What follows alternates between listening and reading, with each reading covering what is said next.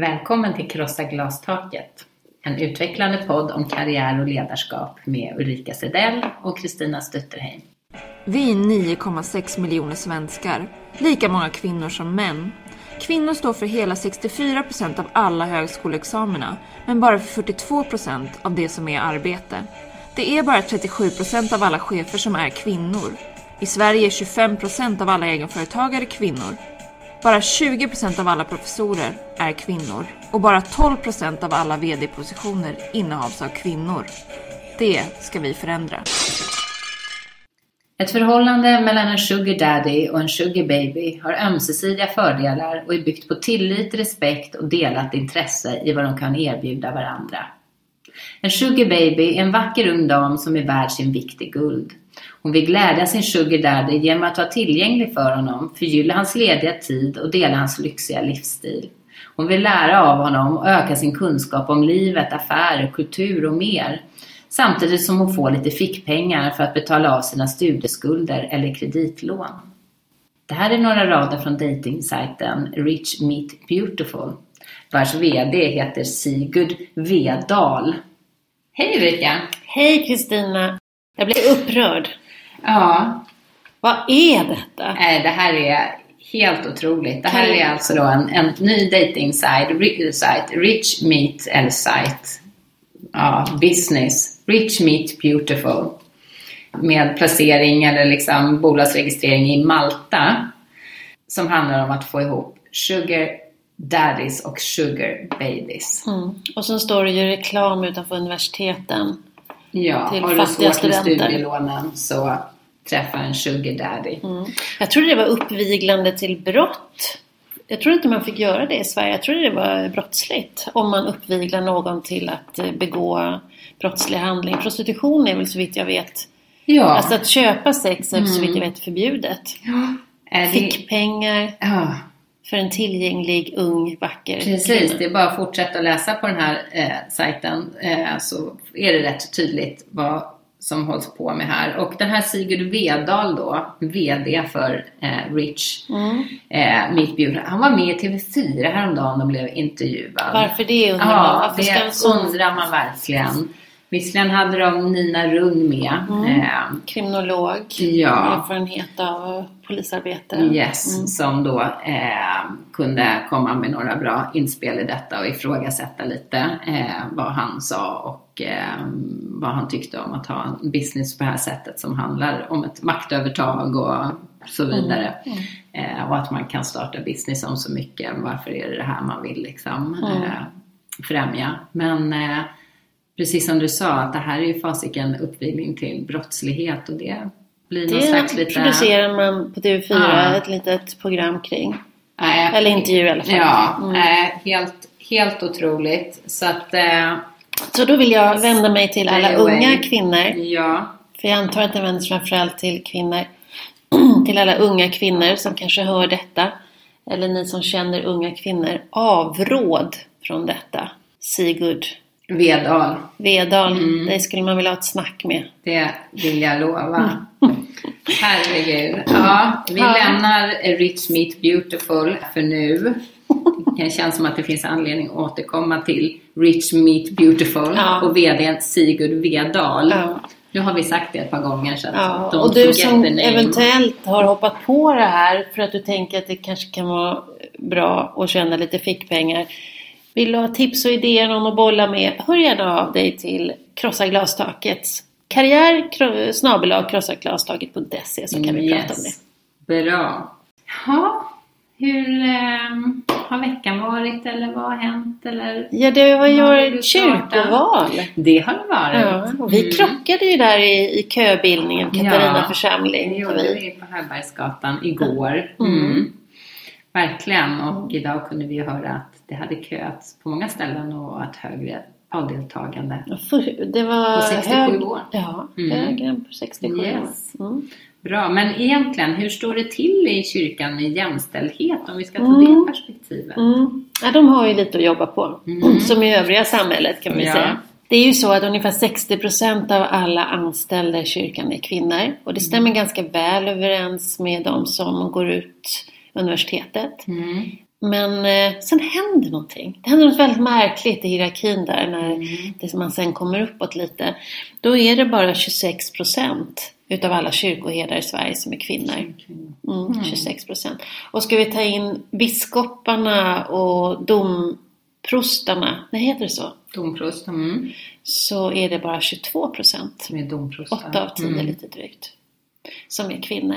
Mm. Så att, hoppas att många kryssade i kvinnor mm. till fullmäktige och till, till kyrkomötet och så. Verkligen. För det finns ju, visst finns det någon statistik som visar att har man kvinnor i styrelsen så blir det också småningom i ledningsgrupper lite längre ner. Ja, men det visar sig ju så.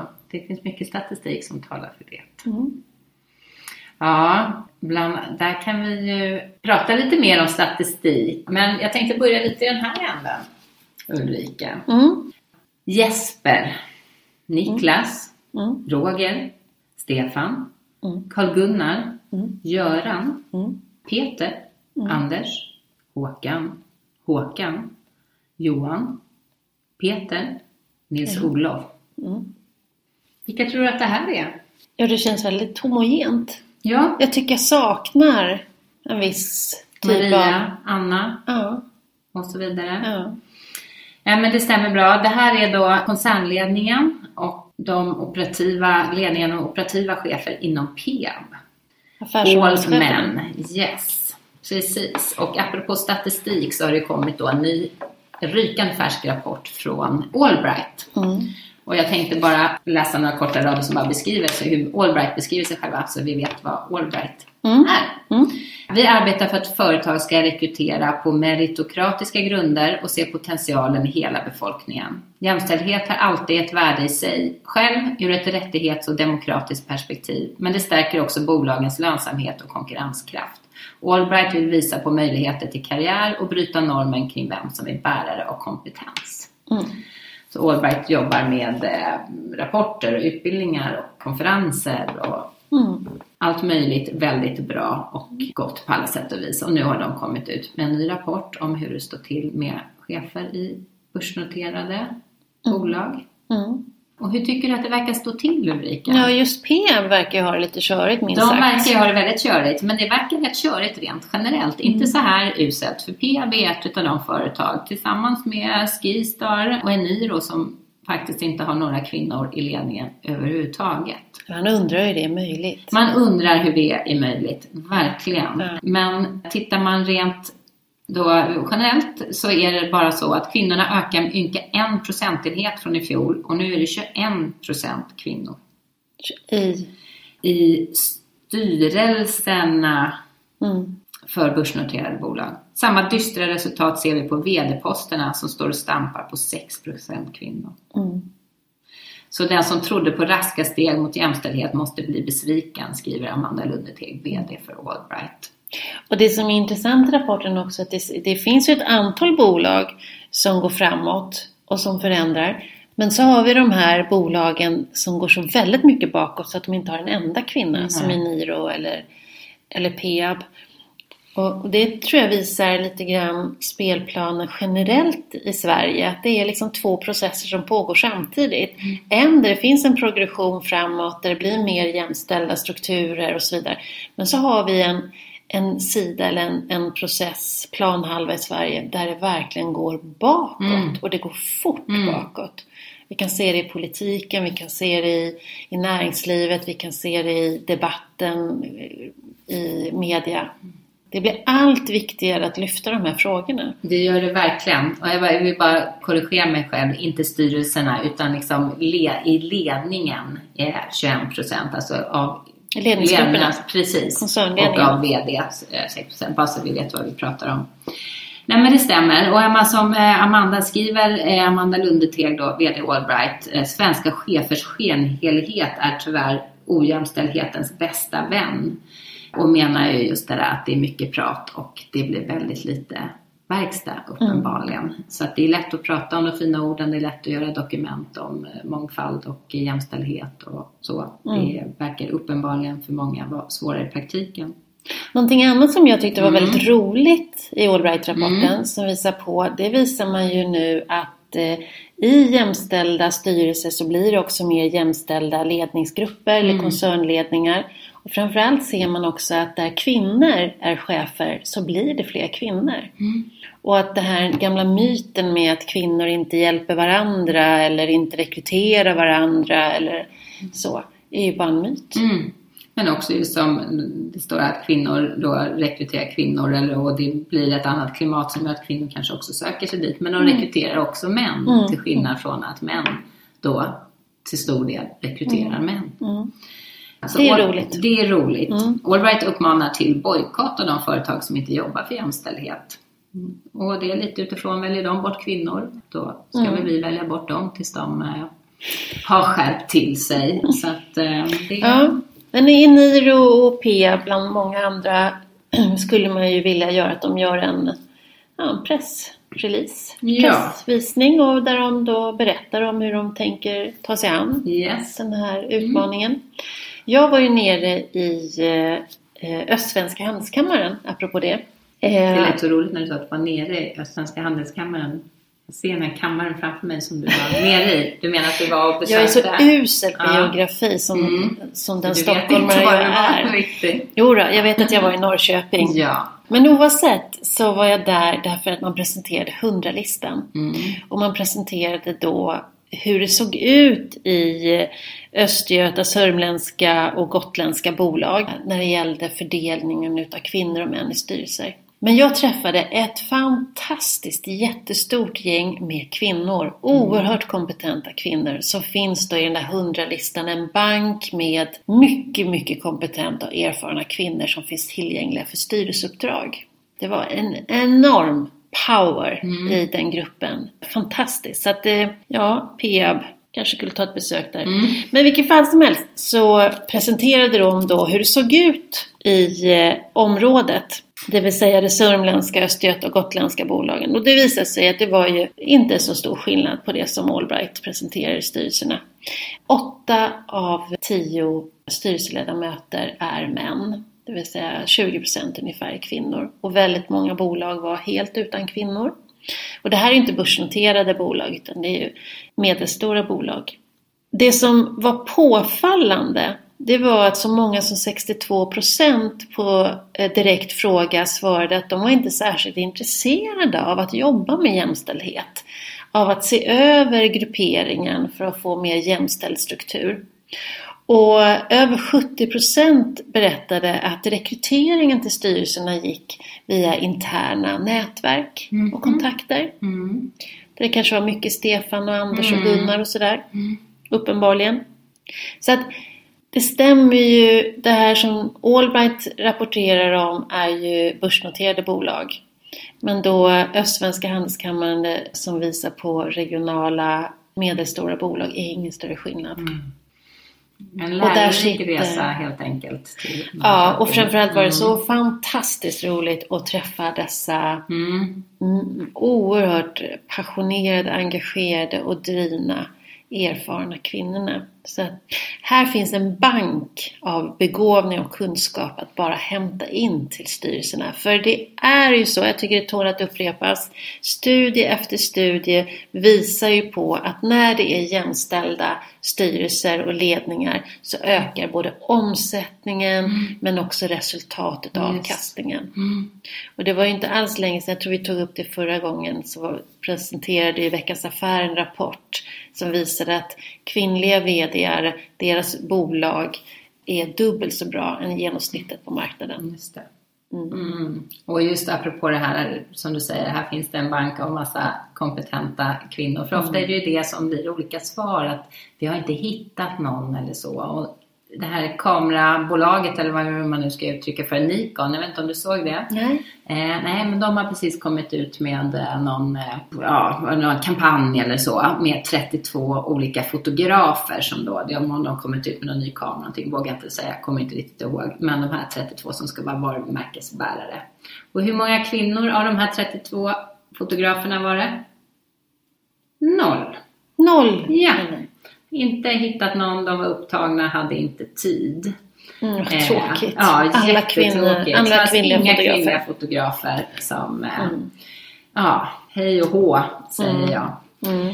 Men vi har dissat Rich Meet Beautiful och vdn mm. Sigurd Vedal, men det finns mm. någon vi vill hissa. Ja. Det är Anna Serner, yes. vd på Svenska Filminstitutet. Och som presenteras så häftigt i en amerikansk artikel jag läste precis. Leading Global Expert on Gender Equality in Film. Yes, you go. Det är fantastiskt. Grattis Anna Serner. Verkligen. Hon, när Anna tillträdde på Svenska Filminstitutet, som ju också förkortas S F I, kan bli lite rörigt, men Svenska Filminstitutet, då lanserade de det här målet, eller visionen om femtio femtio tjugo tjugo, att det ska vara liksom lika många män som kvinnor som de backar upp i olika projekt, olika film som får stöd från S F I. Eh, och det här målet nåddes redan förra året. Anna började tjugotretton tror jag på Svenska Filminstitutet. Då var det sextiofyra procent som var, eh, hade kvinnliga då, regissörer eller initiativtagare. Så det visar ju också att det går ju verkligen om man sätter mål och jobbar tydligt för detta. Apropå då det vi har pratat om. Det finns mm. några bolag som kanske behöver göra det. Mm. Men eh, det är fantastiskt. Det är det verkligen. Och nu så, så jobbar de med fler mål. Och det handlar också om att det ska vara, alltså att budgetar ska vara, kvinnliga regissörer eller filmare ska få lika mycket stor del av budgetarna som män får, vilket idag inte riktigt då är så. Och att eh, trots att många kvinnliga regissörer visat att de kan göra rikt- riktiga box office-succéer, så kan de anses för o- oerfarna, och så tar man in kanske en, till något projekt då en manlig regissör som mm. kanske inte har gjort någonting överhuvudtaget. Mm. Eh, och så. Så att Anna Serner säger att hon är beredd på kvotering om inte filmindustrin samarbetar och skärper till sig. Och menar också att det här gäller ju mångfald. Mångfald generellt. Hur speglar vi samhället och hur det ser ut idag i film om det bara är, eller till väldigt stor del, manliga, den manliga blicken som får vara. När vi pratar om den manliga blicken så har vi en annan bransch där det pågår, har pågått de senaste veckorna, en viss, vad ska vi säga, utsortering av kvinnor, kan ja, vi säga. Du tänker på politiken? Ja, mm. är det inte lite märkligt ändå? Att oavsett, vi lägger inga värderingar i, i de enskilda personernas insatser eller kompetens på något sätt. Men är det inte lite märkligt ändå att, att både Birgitta Olsson väljer nu att lämna. Hon gick eller kandiderade till mm. partiledare för Liberalerna. Och det visar sig att Jan Björklund har då högre stöd för det.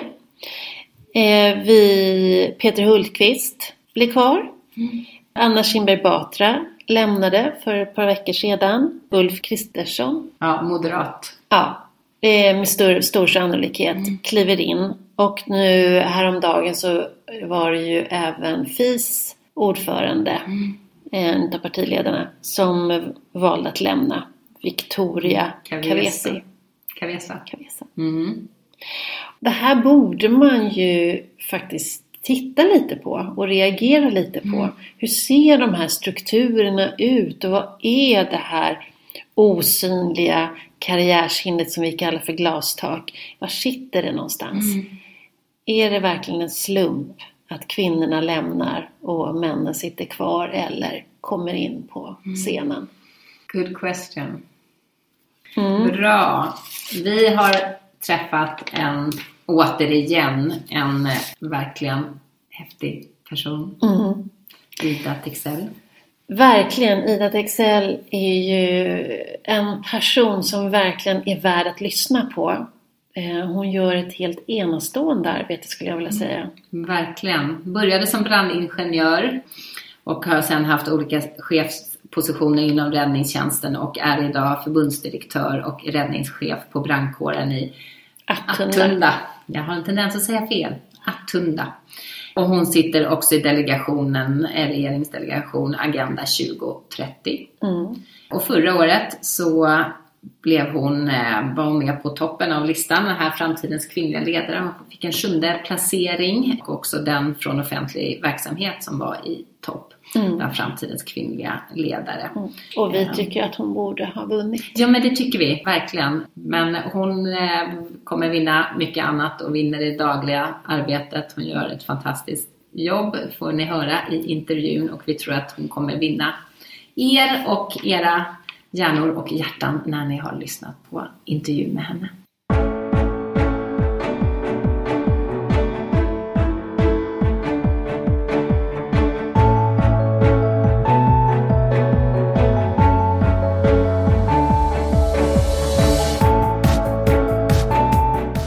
Hej Ida! Hej Ida! Hallå! Välkommen till podden Krossa glastaket. Tusen tack! Vi är här någonstans som jag tror aldrig jag har varit egentligen, inne i en brandstation. Mm. Mm. Det är superhäftigt. A- Attunda. Attunda. Attunda mm. i Sollentuna. Jajamän. Härligt. Vi drar igång. Vi brukar alltid fråga, den första frågan är ungefär samma till alla som vi träffar. Och det handlar om vilket är det mest lustfyllda beslut du har tagit de senaste veckorna? Ja, jag tänker så här, dels på ett personligt plan så jag tror att beslutet att åka iväg med mina barn till Visby. Vi ganska hastigt och lustigt bestämde oss en fredag för att vi, vi tar båten dit. Och så stannar vi där en stund. Det var för två veckor sedan. Och så tittar vi på muren och så går vi runt. Det var otroligt härligt. Men på, men på jobb då, jag tänker om frågan kanske ska orientera lite kring det. Så dels har jag tagit ett beslut om att inviga vår brandstation. Mm. I första spartaget som vi håller på att bygga här i Sollentuna. Mm. Och det är inte vilken brandstation som helst. För det är en Sveriges första brandstation som kommer att tillse kroppslig integritet för alla som jobbar där. Mm. Oavsett kön och sexuell läggning och trosuppfattning och så. Mm. Så den är otroligt betydelsefull för mig. Och vad betyder det? Ja, vad innebär det i praktiken? Hur innebär det? Nej men så här, räddningstjänst har ju väldigt långa anor och hur ska man säga, har väldigt mycket traditioner kring hur det brukar vara och hur man brukar bedriva verksamhet kopplat till vilka som jobbar där. Mm. Så, vi har ju jobbat under en lång period med att förändra personalsammansättning och försöka spegla samhället genom våra då olikheter. Ibland så kan de fysiska förutsättningarna sätta stopp för dem. Kanske strategier man har kopplat till rekrytering och så. Så för mig har det varit viktigt att möjliggöra genom riktigt bra miljö mm. för alla som ska jobba hos oss. Så då, då är det så att eh, brandstationer brukar vara uppdelade på en yta för män och en för kvinnor och så är det vagnhallar och så vidare. Och det vi har gjort nu istället, det är att vi har gjort eh, en gemensam yta men där vi har separata omklädningsrum och separata duschar för en var. Mm. Så det innebär att man behöver liksom inte duscha för män och kvinnor tillsammans. Och oavsett ens uppfattning om vilket kön man har så har man rätt till kroppslig integritet och sådär. Mm. Så ytorna är väldigt så här fördelade utifrån ett jämlikhetsperspektiv. Mm. Så det tycker jag är wow. riktigt fett. Ja, det är det första i Sverige alltså. Jajamän. Och när ska det här stå klart? Ja, men det är om ett och ett halvt år. Oj. Mm. Ja, men grattis. Ja, det är jättefint. Så när vi skrev den här inbjudan, om man, om man pratar lust liksom, mm. så kände jag så här, det var, vi, vi, vi satt och vägde orden och vad det skulle stå och så. Men när vi liksom bestämde att nu kör vi spadtaget och så, då kände jag nu så här vibe i kroppen. Mm. Att, då kände jag så här, åh gud, fan det händer liksom. Ursäkta nu svår jag. Men, äh, ja, men förstår ni hur jag menar? Att, ah. att jag, jag har tänkt så länge på det och så tänker jag att, men varför gör ingen någonting åt? Och så, så inser jag liksom vilket privilegium jag har som är i den här positionen där jag faktiskt kan fatta beslut om att förändra de villkoren. Och då kände jag liksom bara, oh, vad coolt. Det gör vi det. Mm. Mm. Det kändes skönt. Ja, ah, vad häftigt. Det blir spännande att följa och se när det är ja. klart. Ni får komma på inbjudningen. Mm. Ja, vad härligt. Det ser vi fram emot. Kul. Du var tjugotvå när du fick ditt första jobb inom brandtjänsten. Eller säger ni räddningstjänsten? Brandtjänsten. Ja, räddningstjänsten. Räddningstjänsten, ja. ja. Och sen trettiotre när du blev brandchef. Ja. ja. Vad har varit viktigt för dig i karriären för att, för att komma dit? Vad är det som har spelat in och spelat roll? Ja, jag tänker så här. Det har nog varit ganska mycket som har påverkat mig under mina år. Och det som kanske i mina, man nu för sig lite yngre år var viktigt, det kanske inte är lika viktigt idag. Men genomgående oavsett vad jag har ställts inför eller varit med om, så tänker jag ändå att det som har fått mig lyckas har varit lite grann av dels en kombination av mina personliga egenskaper, tänker jag mig, mm. i att tänka så här gott och positivt och liksom försöka göra så bra jag kan. Men då i kombination med att jag har haft en otrolig tur emellanåt liksom, med att ha jättefina kollegor kanske som har varit där man inte har varit sådär jätteroligt. Eh, och jag har också haft väldigt tur med jättefina liksom, ja, men vänner omkring mig på ett privatplan. Så min, liksom, vad ska man säga, mitt skyddsnät mm. är sådär bra och fint och mm. starkt och så. För att eh, det är ju så ibland att även om du har liksom världens bästa förutsättningar och så, så hamnar du kanske ändå i situationer mm. som har varit utmanande eller mm. får dig att känna dig liten. Så. Mm. Så jag tänker att den kombon liksom av grit och passion som jag har och det här liksom fina nätet har nog fått mig att orka och studsa upp igen och mm. köra på och liksom mm. ta nya tag och testa nya prylar och, och tacka ja ofta. Så. Mm. Mm. Tackar jag, modet, mm, ja. nätverket, skyddsnätet som vi kallar det för. Ja. Har varit de väsentliga. Mm. Har du haft någon, så här, någon förebild eller någon mentor eller någon som du liksom har tagit lite sikte på? Så där? Ja, men jag har många förebilder. Ja. Så här. Jag, jag, det är som jag upptäcker att jag får nya hela tiden. Ja. Så jag, jag känner som nu känner jag Ulrika Sedell eller ja. mina förebilder och du kommer att bli det ja. i vårt samtal. Och så. Men jag har en ganska så här lustfylld approach till att tycka ja. om människor. Så i, i mitt liv har jag alltid varit med, har jag alltid haft med mig människor som jag tycker så wow, det där vill jag göra. Eller åh, oh, liksom, vad hon gör bra eller vad han också gör bra mm. och så. Jo, så under min resa har det varit eh, många kära och fina liksom, eh, förebilder som har funnits vid min sida när det mm. har varit lite så här mörkt och tråkigt. Mm. Men också när det har varit kul. Så om man ska nämna några så tycker jag till exempel just för tillfället att eh, jag tycker ju Malala, Malala är fantastisk. Mm. Eh, just utifrån hennes integritet och hennes, liksom, hennes godhet på något sätt och också klokskap. Jag tycker Suad Ali är jättecool. Så alltså det växlar mm. liksom. Och så kan jag se då kvinnor som tar yta och liksom mm. fyller rummet med nya saker. Känns också mm. väldigt inspirerande. Så mm. där har, jag har väldigt många. Ja. Parul charma. Jag kan fortsätta. Människorättsaktivist och jurist på advokatföreningen Vinge. Så hörde det Parul. Du är min hjälte. Så. Ah. Men du fångar dem. Jag ja, är... där är många. Du är min förebild också, Ida Texell, så att du vet. Mm. Du, du nämnde initialt att, det, att eh, räddningstjänsten är en, en bransch med långa traditioner. Vilket kan ju vara en väldigt styrka och det kan också finnas svagheter när man vill driva förändring. Både och. Men du har ju gjort karriär i en, en, den typen av bransch som också vi vet är väldigt mansdominerad. Kanske också kan man inbilla sig i alla fall när man står utanför att det är lite hjältekultur, kanske lite machokultur, vad vet jag.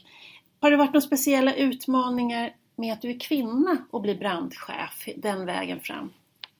Ja, men det är ju så här. Är det, alla organisationer har ju sina normer och sina kulturella betingelser. Så är det liksom var vi än befinner oss.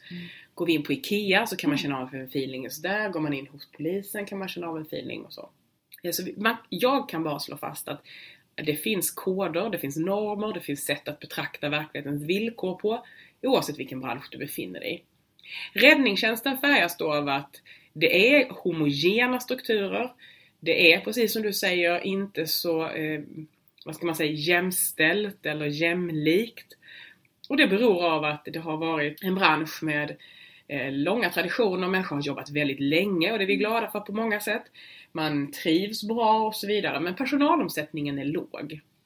Att vara kvinna i en sån miljö är ju naturligtvis... Eller det innebär i klartext att du avviker från den norm som mm. finns. Så enkelt är det. Sinnebilden eller liksom det du får upp på näthinnan när man pratar om vem är räddningschef. Mm. Det kanske då egentligen heter, men vem är räddningschef eller brandchef? Mm. Skulle jag ställa den frågan liksom på stan så skulle de nog se liksom en man framför sig liksom i medelåldern och företrädes mm. vit. För det är så det ser ut och det är den bild som kanske har förmedlats också under många år. Så konsekvensen av det, det är att när du avviker från en norm så blir du lite annorlunda. Det innebär att du kanske blir lite mer synlig. Mm. För helt plötsligt så syns du mm. i ett annat sammanhang eller på ett sätt som kanske inte normpersonen hade gjort. Mm. Du blir också lite mer beroende av vissa förutsättningar i termen av att för att lyckas så behöver du kunna läsa normen, förstå den, hantera den och bemästra den. Och du måste, måste också liksom behärska vissa förutsättningar för att kryssa i de förutsättningarna. Ja, men så, så är nog min liksom take på att vara kvinna i liksom en, en ganska given, homogen, homosocial sammansättning. Att du blir synlig och du måste behärska vissa saker på ett visst vis. Du måste vara lite skilled på att veta vilka vägar du ska ta. Du måste vara liksom, som vi pratade om, lite modig att utmana när du väl ges den möjligheten. Och du måste liksom vara smart. Mm. Liksom. Mm. Taktisk. Ja, mm. Mm. Så. Mm. Taktisk är mm. ett jättebra ord. Mm. Och fruktansvärt strategisk kan man lägga till också. Mm. Mm. Och förstå spelplan. Jag tänker när vi träffade Lena Olving som är vd för, för Micronic. Hon sa att ja, man måste lära sig grekiska. Mm. Att det är ett annat språk. Mm. Och att eh, förstå spelplanen. Mm. Och när man väl gör det så kan man manövrera sig. Man måste förstå det. Och, och kan det vara något liknande? Ja, men jag håller helt med att förstå förutsättningarna och, och spelplanen eller språket. Mm. Men sen också tänkte jag så här, lägga på, för mig har det varit viktigt också att förstå mig själv i hur jag förhåller mig mm. till det. För vissa saker vill jag inte kompromissa om. Mm. Det går inte för mig. Och andra saker kanske jag behöver kompromissa om. Mm. Och det gäller att hitta sina egna konturer i det också. Mm. Vad funkar för mig och vad, vad ställer jag upp på, vad ställer jag inte upp på. Mm. Och i de fallen jag har upplevt att det här, det här funkar inte, då får jag göra någonting åt det. Mm. Eh, och försöka bidra på så gott och positivt sätt som jag bara kan. Mm.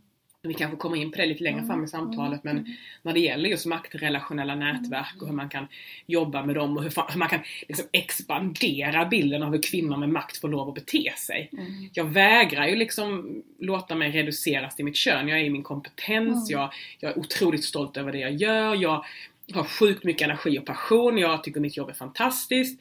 Men jag är, i allt det där så är jag fortfarande liksom Ida i, i, det, i den människan jag vill vara. Och det får ju aldrig någon ta ifrån mig liksom. Mm. Det, det är så. Så att jag tänker på det om, om, om, om makt och om relationer och vad vi gör och så. Att där finns så mycket uppfattning av hur ledare ska bete sig. Men lägger man på lagret dessutom av det som finns på min yta, nämligen mitt kön. Mm. Så helt plötsligt så ser paletten och kraven och förväntningarna lite annorlunda ut. Absolut. Det är min egen analys. Liksom. Och det finns ju mycket forskning som stödjer det. Att man blir betraktad utifrån. Både sin hudfärg, sin ålder, sin mm. kön. Och så mm. blir man tolkad på olika sätt bara utifrån det. Mm. Så, så är det ju. Jag tänker, eh, ditt ledarskap. Jag har ju hört dig eh, vid några tillfällen tala om hur viktigt värderingsstyrt ledarskap är för dig. Jag har också hört dig tala om social hållbarhet. Inte bara när det gäller i verksamheten och personal utan även i verksamheten, vad ni gör här. Mm. Så jag tänkte, jag skulle vilja berätta lite om vad är värderingsstyrt ledarskap för dig? Och vad betyder social hållbarhet? Mm. Men börjar vi med värderingarna så tänker jag att i mig så bor det väldigt starkt. Det är liksom en känsla av att för det första vill jag gott. Men för det andra att vilja se människor för dem de är. Alltså oavsett ytan. Så för mig är liksom olikhet otroligt viktigt. Och, och att vi tar tillvara på det. Och att vi liksom får låta varandra få vårt liksom livsutrymme. Mm. man nu, jag kan inte uttrycka det bättre. Men att man får känna sig som sig själv. Och vara och var fin med det. Mm. Utifrån den liksom, man är. För då tror jag att man mår bättre och presterar bättre. Och det är det liksom som jag vill förmedla när jag går till arbetsplatsen. Att ha en tillåtande atmosfär där du som människa kan få vara bekväm med hela ditt mänskliga uttryck. Och ändå bidra liksom, utifrån det bästa du kan. Alltså att det är en tillgång som tillför verksamheten och faktiskt i förlängningen alla medborgare det allra bästa. Och för mig handlar det om att i mina beteenden bete mig på det sättet som jag tror på. Jag kan ju skriva vad som helst i våra, på våra roll-ups eller våra mm. styrdokument. Men i mitt ledarskap så är det en, en ren och skär förmåga att försöka bete mig så som jag vill vara. Jag vill bete mig så som jag tror på. Och jag vill försöka göra det utifrån då att vara tillåtande i de uttryck som finns. Och stå upp för de olikheter som, som jag tror berikar vår verksamhet. Och sådana exempel kan vara att när jag tillträdde så gick vi inte i Pride till exempel. jag tog ett beslut om att det ska vi göra, för det är viktigt för mig att stå upp. Alltså signalvärdena och beteenden kan aldrig underskattas. De ersätter nästan i alla fall det skrivna ordet. Mm. Liksom. Så det är beteendena som formar kulturen och som sätter tonen i relationerna och sinsemellan. Och jag kan inte säga att olikheter är viktigt eller att alla får lov att tycka om dem de vill eller bidra med den människan de är om jag inte beter mig på det sättet. Mm. Det är det jag menar med värderingsstyrt ledarskap. Att grunda i det och navigera på det hela tiden i mig själv. Mm. Och det är också det jag menar med att jag kompromissar liksom inte med det. Alltså mm. på något sätt. För då funkar det inte för mig. När det gäller social hållbarhet, om man växlar över på det här spåret, mm. så är det ju på något sätt inte själva ordet social hållbarhet som är min kärna mm. eller min trigger, utan det är liksom de relationer som samhället byggs av. Alltså samhällen är bara människor som bor med varandra. Alltså oavsett mm. om vi är ett samhälle i skogen. Vi är bara ett gäng människor som bor med varandra eller nära i anslutning till varandra. Och vår förmåga att liksom skapa schyssta relationer med varandra. Det är det som avgör samhällets kvalitet och välmående. Med andra ord, om vi har ett samhälle där vi bor i skogen där vi bråkar med varandra. Vad har vi då? Då har vi ju bråk eller krig eller konflikt. Men väljer vi att jobba med relationer utifrån att liksom byggas band mellan varandra. Mm. Det är då vi bygger styrka liksom mm. inifrån på något sätt. För vi vill varandra väl och vi vill lyckas ihop. Mm. Så när man pratar om social hållbarhet emellanåt så brukar jag alltid fantisera om att det är det här samhället där vi har den öppna handens princip om att möta varandra, vilja varandra väl och vilja vara goda med varandra mm. och se just att det är relationen som bär oss. Mm. Vill jag inte ha en relation med någon? Ja, då behöver du såklart inte det, men det är svårare då att bygga gemenskapen och bygga förutsättningarna för funktionalitet och mm. samarbete och så. Mm. Så ett socialt hållbart samhälle har de arenorna och de mötesplatserna där vi kan få vara de människorna vi är mm. och också bygga de relationerna som är liksom livskraftiga och liksom goda och och Och, och bygger på den här ömsesidiga tilliten och respekten för varandra mm. utifrån dem vi är liksom. Mm. Ehm, för räddningstjänstens del så har det varit en förflyttning vi har behövt göra under många år nu, eller sen jag i alla fall började här uppe, att faktiskt prata om vilken roll vill vi spela då i ett sånt I samhället, samhälle. Ja. Mm. Det har det handlat om för mm. oss. Vill vi vara en brandstation och där vi jobbar på, där vi bara rycker ut och sen rycker vi tillbaka igen? Mm.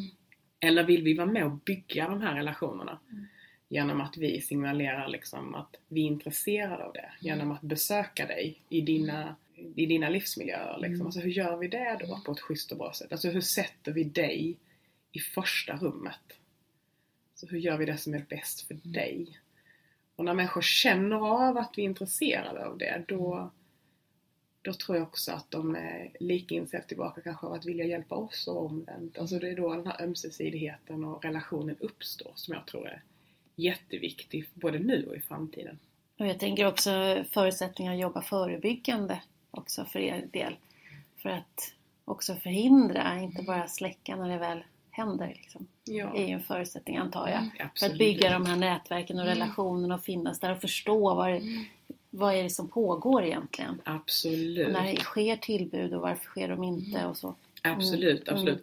Mm. Det är ju någonting, det är ju precis som du säger Ulrika, att det handlar om att försöka hitta relationen som, vad ska man säga, bro eller bärande pelare för att nå dig och, mm. och, och stärka din egenmakt och få dig att kunna vidta åtgärder, att bli tryggare och att mm. bli säkrare och någonstans jobba utifrån den mm. förutsättningen. Mm.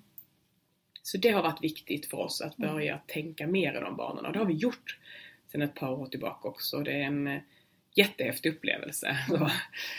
Inte kanske superenkel, det tror jag inte. Men väldigt, väldigt viktig. Mm. Mm. Vackert mm. beskrivet om ledarskap tycker jag. Mm, verkligen. Mm. Mm. Till vår podd så får vi en del frågor och mejl från olika... kvinnor som har stött i eller kanske helt blivit stoppade i sin karriär på olika sätt av det här som vi säger, de där lite osynliga karriärhindren mm. eller glastaket. Något som vi ser då som, en, som de har gemensamt är att de känns rätt ensamma i, i, de upplever sig ensamma i det här. Och du har ju gjort något, du har tagit initiativ till ett kvinnligt nätverk som heter Magma. Ja. Yes. Hur tänkte du kring det? Du var inne lite förut och började prata om just det där med nätverk och så. Men hur, tänk, hur tänkte du kring det? Vad ville du uppnå med det? Ja, när jag, nej men ensamhet tror jag att man möter, eller jag möter lite då och då. Och jag har mött det lite då och då i mitt liv. Dels har det kanske varit en känsla som har liksom bott i mig. Men det har kanske också varit så att det faktiskt har varit så att jag har varit väldigt ensam. Mm. Så det är inte bara känslan utan faktiskt ett rejält faktum också. Mm. Det kan man kan jag se så här i efterhand. Det som då liksom, vad ska man säga, växte i mig under ett tag här framförallt när jag hade kommit upp här till Stockholm. Det var att jag har fått otroligt fina möjligheter och jag, jag är innerligt tacksam för att jag har fått den här möjligheten att arbeta där jag gör i den position jag gör. Jag känner att alla behöver ju inte liksom, vad ska man säga, göra om de misstagen jag har gjort eller behöva utsättas för de sakerna som jag kanske har behövt gå igenom. Och eh, någonstans där så växte det fram med att jag vill förändra någonting. Alltså jag kände en väldigt stark känsla av att vilja bidra och ge. Eh, det var den känslan som kom först. Jag vill bidra på något sätt och jag vill ge på något sätt. Eh, Till alla de som kanske någon gång kommer att känna sig liksom ensamma. Mm. Eller som för all del känner lust att prova mm. nytt. Eller det kan vara väldigt positiva känslor också. Mm. Så då bestämde jag mig. Och det här var tjugo femton. Det kom av både den här känslan då av att ge och vilja liksom göra på något sätt gott och bra och så. Men också utifrån att jag upptäckte. Och jag minns specifikt det var sommar tjugo femton. Och då var det en räddningstjänst som skulle rekrytera en räddningschef. Och jag fick då till mig att på den här shortlisten liksom, så var det bara män med. Och det är inget fel i det. Det finns jättemånga duktiga gentlemän och herrar och gossar och pojkar och män. Mm. Men för mig uppstod problemet när jag visste att det fanns väldigt många kompetenta kvinnor som med fördel skulle klara att det jobbet mer än galant. Alltså mer än galant. Och då undrar jag, var är de på listan? Mm. Jag har ju jobbat femton år i räddningstjänsten. Liksom, trust me, jag kan businessen. Jag vet, jag känner i princip varenda kotte här. Jag vet mm. precis vad som händer i den här branschen. Mina tentakler är ganska långa, och koll. Och då ringde jag upp headhunten och frågade liksom, vad, what's up?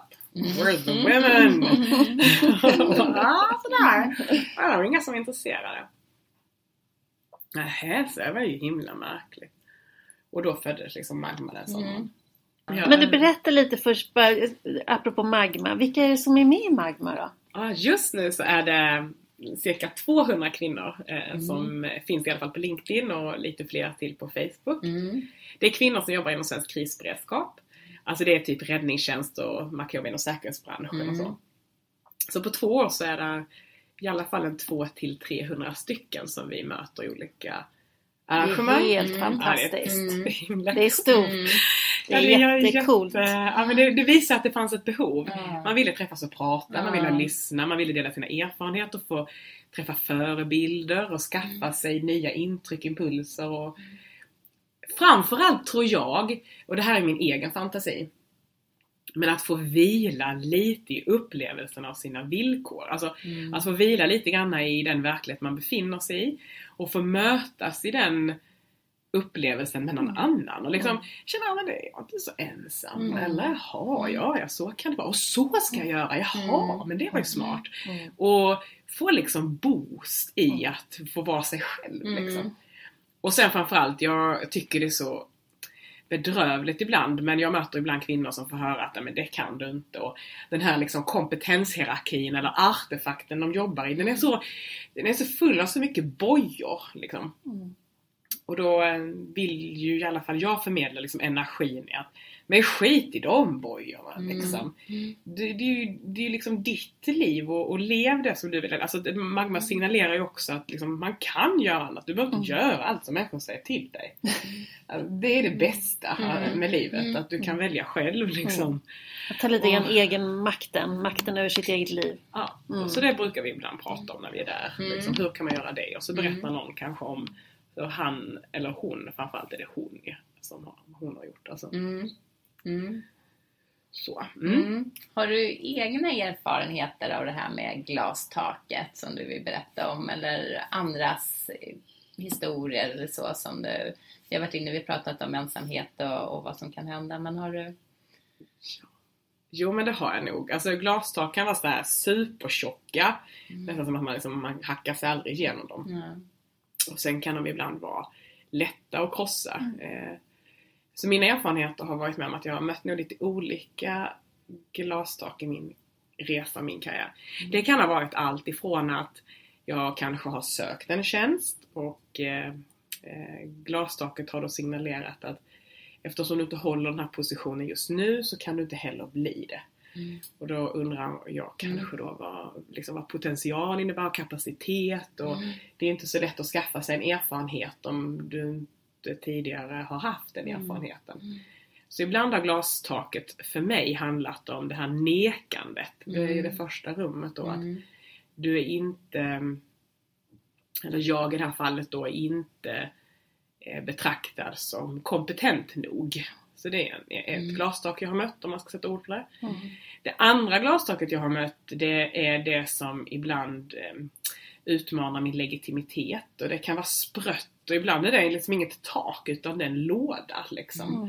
som de stoppar in, har stoppat in mig i. Mm. Och då har det varit liksom, här får du röra dig men inte längre. Mm. Och din legitimitet som ledare eller chef sträcker sig bara på den här ytan. Mm. Sen tar boxen slut. Mm. Så. Så det har jag väl mött. Så det är framförallt då i det här nekandet kopplat till kompetens. Ett par tillfällen. Mm. Men också då den här legitimiteten i min yta och röra mig mm. som. Alltså hur, hur min arena ser ut. Mm. Och vad som tillåts. Och vad som då, vad som ges mig. Mm. Och det har lärt mig då att jag inte kan vänta på att saker ges till mig. Utan jag behöver ta dem själv. Liksom. Mm. Jag har alltid ett val. Har jag kommit fram till. Och så är det. Jag är liksom född fri. Och det tycker jag att det får man aldrig glömma. Så jag kan välja det. Och jag kan göra liksom det bästa jag kan där. Och då, med liksom energi i det. Och, och skön passion i det. Så jag, jag klarar det. Så, så jag har nog framförallt korsat sidled och liksom mm. hur mitt utrymme och röra mig har då jag lyckats påverka mm. jättefint. Men jag har inte riktigt löst den där supertjocka liksom taket upp kanske till, vad ska jag säga, en generaldirektörsposition mm. eller så. Den är så här råsvår. Mm. Det är liksom så mycket som klistras på då. Då kommer det här, då läggs i det här tjocka glastaket finns min ålder, det finns mitt kanske kön emellanåt och så vidare. Mm. Mm. Men när jag, när jag liksom lurkar ut eller räknar ut eller så. Då, då var jag, då ska jag berätta hur det gick till för annan gång. Mm. Men det finns fortfarande, det har jag sett. Mm. Och jag tänker det du beskriver, att bli satt i den här lådan. Det har vi ju hört så många berätta. Och hur, hur svårt det är att kunna känna den där känslan som du beskriver. Som är så fina ord tycker jag. Jag är faktiskt född fri. Mm. Att... Att omedvetet ibland också kan man ju sugas in och bara spela med i det här lilla, lilla utrymmet man får. Därför att man ser inget annat. Men att just hålla sig, att kunna mm. se det utifrån och kunna säga, jo då, mitt spelutrymme är betydligt mm. större än så. Mm. Det är så otroligt viktigt att förmedla det eh, till människor som upplever, för det mm. blir ju maktlöshet, den där mm. känslan att vara i den där lådan mm. när man blir satt där, om man blir fast. Mm. Jag tänker det, det är ju det med empowerment, alltså känna sig själv stark mm. i, i vilka liksom villkor man önskar och mm. tänker. Mm. Det är ju så, jag märker det på mina barn också, hur, hur, hur ibland, det kan vara bra att låta andra definiera dig, mm. det kan det vara. Men man, behöver, man får liksom inte glömma att det finns en annan sida av det myntet i att du själv behöver definiera dig också. Mm. Så det är en dualitet i det liksom, mm. att äga din rätt till ditt eget uttryck mm. Mm. samtidigt som du såklart behöver förstå att du blir definierad även av andra mm. i, i, ditt, liksom, i ditt villkor om, om ditt liv. Mm. Med din erfarenhet, och du har ju gjort en, en ovanligt, måste jag ändå säga, snabb karriär, trettiotre år och brandchef första gången. Eh, till de som lyssnar och som känner att den där, den där karriären, den vägen skulle jag också vilja pröva på. Med din erfarenhet nu och när du tittar tillbaka, det du inte visste då när du var tjugotvå. Finns det några karriärstips, som vi kallar det för det, som du bara skulle vilja dela mer av? Mm. Ja, men då blir det så här, första är så här, vänta mm. inte på att någon annan ska tala om för dig vad du ska, liksom. Mm. Så här, vänta inte. Du blir aldrig färdig tillräckligt i vissa människors ögon. Mm. Känn in det själv i dig. Vill du någonting så lita på din vilja som finns och bor i dig. För vilja är något otroligt fint. Så kan du hitta den och liksom feed on it, så vänta inte på att andra ska nominera dig, lyfta fram dig eller heja fram dig, utan heja fram dig själv. Mm. Det andra är, som jag har tänkt mycket på, det är, det behöver inte ha någon plan.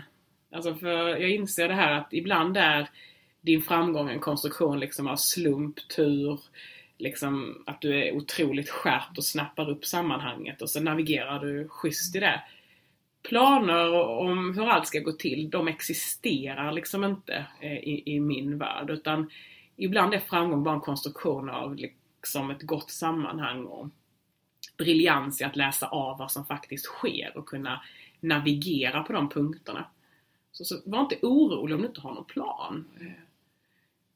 Och sen tänker jag om det sista, att försöka tänka gott, alltså vara god på något sätt. Den kommer man långt. Alltså, jag kan få väldigt mycket, alltså det kan kännas väldigt bra inuti mig när jag har gett av mig själv på något sätt. Alltså att när jag känner att jag möter människan eller möter någon som jag känner att wow, det där landar jätteskönt och jag fick ge av mig själv där och det, det känns liksom så bra, även om det kanske har varit jobbigt att berätta om eller så, att vara god och generös och ge liksom, det tycker jag också är ett bra trick, för det liksom leder som, som en liksom litet momentum till nästa steg av godhet, som gör nästa steg av godhet, som får dig att känna det liksom lite mer guldig inombords på något sätt. Så att det har varit en sån här, vad ska man säga, en rastplats i mitt inre liksom, mm. att eh, känna tillit till att när jag gör det så det blir bra, det blir som en, en rastplats plats i, i, i liksom vardagen att, att gå till. Mm. Så. Så det är väl mina tre mm. tankar om, om någon mm. lyssnar på det. Mm. Mm. Och god. Mm. Rastplats jag tar med mig. Mm. Då vill vi också fråga Ida så där, avslutningsvis, med din drivkraft och, och passion som du har och, och din fart. Just nu här, när du tänker det där borta någonstans, hur ser ditt nästa steg ut i din, av livets karriärsväg? Nu är jag väldigt färgad av den här Visbyresan. När min son, han, Sixten är liksom nio år, han fyller nio om några veckor. Och han, han, han var liksom helt tagen av muren. Och Sixten är... Han är, han är en fantastisk person. Han är väldigt eftertänksam, analytisk och klok. Och han, han är inte så här känslomässigt passionerad. Han är väldigt kondenserad i sitt känslomässiga omfång. Och han uttryckte hur, hur fint det var då med muren och om historiens vingslag. Liksom. Och då tänkte jag så här att eh, helt plötsligt så liksom växte det in. Det kom en impuls i mig liksom att det är kanske det här jag ska göra. Kanske ska jag bo liksom på Gotland. Mm, liksom. Mm. Bli murskötare. Mm. Nej, men massa skämt åsido. Någonstans så, så är det, vägval handlar ibland om att vi inser att vi vill välja en annan väg. Men ibland är det något som fyller oss. Mm.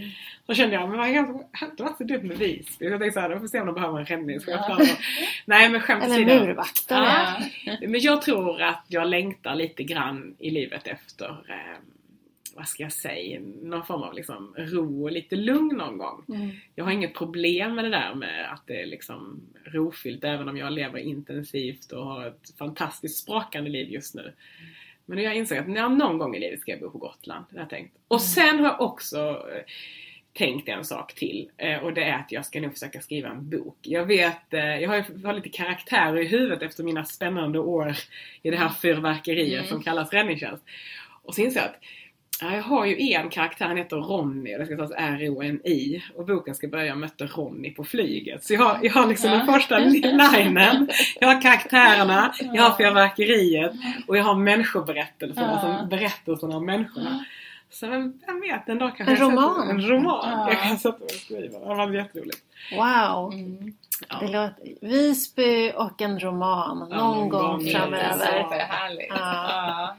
Ja, ja, Ida, vilken, vilken mm. berättelse om din drivkraft, om din syn på ledarskap och din väg framåt och dina tips. Mm. Forumet där. Eh, att göra gott. Tack så hemskt mycket för att vi fick komma tack hit till Attunda. Tack för det. Tack. Det var Ida Texell. Mm. En fantastisk person. Mm, verkligen. Brandchef Attunda. Mm. Och som har sett till att om ett och ett halvt år så står världens första H B T Q-certifierade brandstationen. Ja, räddnings... Ja, precis. Brandstation och mm. hela räddningstjänsten. Det är helt fantastiskt. Vi fick se ritningarna. Vi är mm. glada för det. Vi kommer vara där om ett och ett halvt år. Vi absolutar och applåderar när bandet ja, klipps. Eh, superhäftigt. Mm. Eh, man eller vi, jag, du, jag tror ni som har lyssnat får med sig mycket från samtalet med, mm. eh, med Ida. Eh, och bara avslutningsorden var ju fantastiska om eh, när vi frågade lite om precis, eh, om att vikten att vara, eller vara god. Mm. Eh. Och att eh, hur gott man mår av att ge. Mm. Precis. Mm. Mm. Och att det, det handlar ju också om, att ge handlar ju också om att bjuda in. Mm. Och att inkludera. Mm. Mm. Och hur eh, Ida berättade om det här, eller hennes syn, och vi som då träffade henne också såg hur hon med händerna visade på om det här utrymmet som hon hela tiden jobbar på, sitt mm. utrymme, att det ska få bli större mm. och större. Mm. Eller åtminstone inte låta någon annan Nej, sätta precis. Begränsningarna. Helt sant, mm. så kan man uttrycka det. Mm. Um. Och det tycker jag är någonting vi ska uppmuntra till, till de flesta som då rör sig i den här karriärsklätterställningen. Mm. Eh, att eh, jag tänker det är vissa målgrupper som vi har nämnt under det här passet. Att är det så att du befinner dig någonstans där du inte har det utrymmet du behöver. Mm. Så karriär, snabela, krossaglastaket punkt se. Skicka några meddelanden så kommer vi gärna ställa upp som bollplank här i mm. Krossa glastaket. Och ni andra med ord från Ida om att vara född fri. Mm. Så är man någonstans där man faktiskt inte trivs, där det inte funkar, där mm. de här ramarna, nu måttar jag med händerna igen, är mm. alldeles för snäva. Så kan man röra på sig och mm. gå någon annanstans. Mm. Gud, vi avslutar med de orden. De är fina, fantastiskt fina. Det är också ett citat kan vi säga. Mm. Du är född fri.